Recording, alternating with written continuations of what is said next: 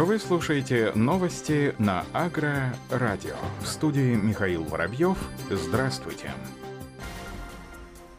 Госдума на пленарном заседании приняла в первом чтении правительственный законопроект о совершенствовании госконтроля за обращением с пестицидами и агрохимикатами, сообщает ТАСС. Авторы инициативы предлагают наделить правительство России полномочием по утверждению положения о госконтроле за безопасным обращением с пестицидами и агрохимикатами. Документ также предлагает установить, что обязательное требование к безопасности пестицидов и агрохимикатам, процессам их применения, правилам и формам оценки их соответствия обязательным требованиям устанавливается международными договорами РФ, правом Евразийского экономического союза и законодательством России в области технического регулирования, охраны окружающей среды и обеспечения санитарно-эпидемиологического благополучия населения. Положением будет также предусмотрено, что государственный надзор осуществляется при производстве пестицидов и агрохимикатов в Российской Федерации, их ввозе в страну, хранении, реализации применения, обезвреживания обслуживании и утилизации. Кроме того, ввоз пестицидов и агрохимикатов в России будет возможен только через специализированные пункты пропуска, которые определит правительство. Как отмечают авторы инициативы, принятие законопроекта и предусматриваемых им подзаконных актов правительства позволит обеспечить соблюдение установленных регламентов и правил применения пестицидов и агрохимикатов, исключить негативное воздействие на здоровье людей и окружающую среду при применении пестицидов и агрохимикатов химикатов в сельскохозяйственном производстве. Накануне состоялось заседание ученого совета Уральского федерального аграрного научно-исследовательского центра отделения Российской академии наук. В заседании приняли участие руководители, научные сотрудники всех филиалов и структурных подразделений организации. Как отмечалось в этом году, Уральским НИСХ передан на госсорт испытания сорт ячменя Крауф, горох красноуфимский 20 и картофель Шах. Готовится к передаче в ГСИ Яровой овес Покров-2. Получены патенты на яровую пшеницу Ирень-2 и Экстра. Яровая пшеница Экстра в 2020 году показала рекордную урожайность в России. Также получены патенты на сорта картофеля Аляска и Терра. Ведется работа по получению патента на гибрид кукурузы Кубанский 102. Курганский научно-исследовательский институт сельского хозяйства продолжает госсорты испытания яровой мягкой пшеницы АИСТ-45 и озимой пшеницы Изаура. Южноуральским научно-исследовательским институтом садоводства и картофелеводства получены патенты на селекционные достижения. Три сорта картофеля Захар, Кавалер и Ицил, сорт крыжовника Ковчег, патент на полезную модель устройства для выкопки корня клубнеплодов, переданы на ГСИ сорт крыжовника Гринчел, картофеля Гад. Свердловской селекционной станции садоводства получен патент на селекционное достижение сорт сливы китайской горлицы, проведена экспертная оценка двух сортов для включения в госреестр по Волге Волговятскому региону, жимолость, полянка Котова и груша радужная. Участники встречи отметили, что продолжается всестороннее развитие организации, приобретается новое современное оборудование, проводятся новые исследования, актуальные не только для фундаментальной науки, но и востребованные производителями сельхозпродукции.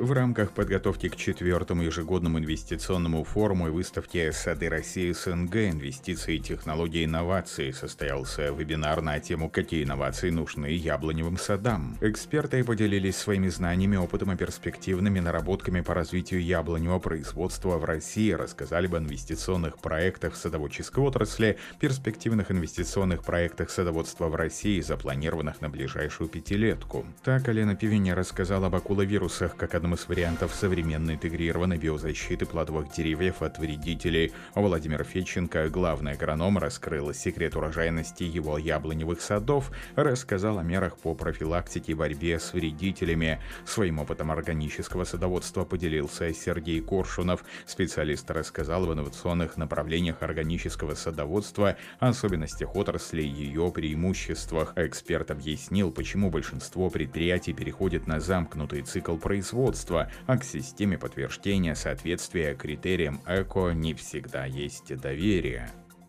Минсельхоз Новосибирской области ввел субсидии, компенсирующие прохождение сертификации для предприятий, занимающихся органическим земледелием, то есть выращивающих продукцию без применения пестицидов и химических удобрений. Сейчас в программе участвует 8 сельхозорганизаций области, располагающихся на юго-западе региона, сообщает ТАСС со ссылкой на министра сельского хозяйства области Евгения Лещенко.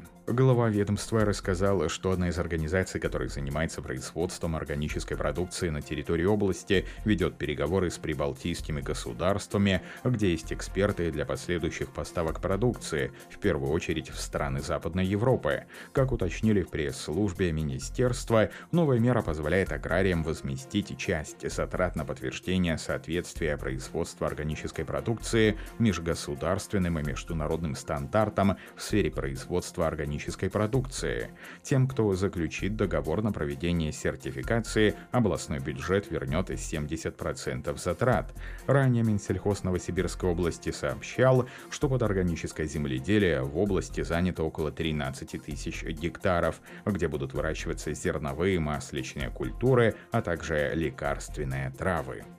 Россельхознадзор дал прогноз по Саранчевым на 2021 год для всех субъектов Российской Федерации. Специалисты ведомства провели обследование с целью обнаружения кубышек саранчевых вредителей. Они были выявлены на площади 168 тысяч гектаров со средней взвешенной численностью 2,5 экземпляра на квадратный метр. Согласно прогнозу специалистов Россельхозцентра, в 2021 году нарастание численности и массовое размножение итальянского пруса Беларуса будет отмечаться в Республике Калмыкия, Крым, Астраханской, Волгоградской, Ростовской, Оренбургской, Саратовской областях, Чеченской Республике, Республике Башкортостан, Ставропольском и Алтайском краях. В остальных же регионах Российской Федерации популяция итальянского пруса будет находиться в фазе депрессии. Азиатская перелетная саранча в 2021 году будет находиться в фазе нарастания численности массового размножения в Калмыкии, Крыму, Дагестане, Чеченской Чеченской Республике, Астраханской, Волгоградской, Ростовской областях и Ставропольском крае. В остальных регионах Российской Федерации прогнозируется фаза депрессии вредителя. Марокская саранча в России в основном будет находиться в фазе депрессии. Массовое размножение нарастание численности прогнозируется в Республике Крым, Волгоградской, Ростовской областях, Ставропольском крае. BlockApps объявил о запуске сети Trace Harvest, которая преобразует способ управления сельхозпродукцией. Новая бизнес-сеть на базе блокчейна была разработана в сотрудничестве с Bayer, ведущим технологическим новатором в сельскохозяйственной отрасли, который в течение последних двух лет был одним из основателей и активным пользователем сети для живых операций с клиентами в регионах, включая Соединенные Штаты и Бразилию, с дальнейшими планами расширения по всему миру. Эта платформа установит новое стандарты в области устойчивого развития, стимулируя цифровую трансформацию и устойчивость продовольственной системы, которые будут определять будущее сельхозотрасли.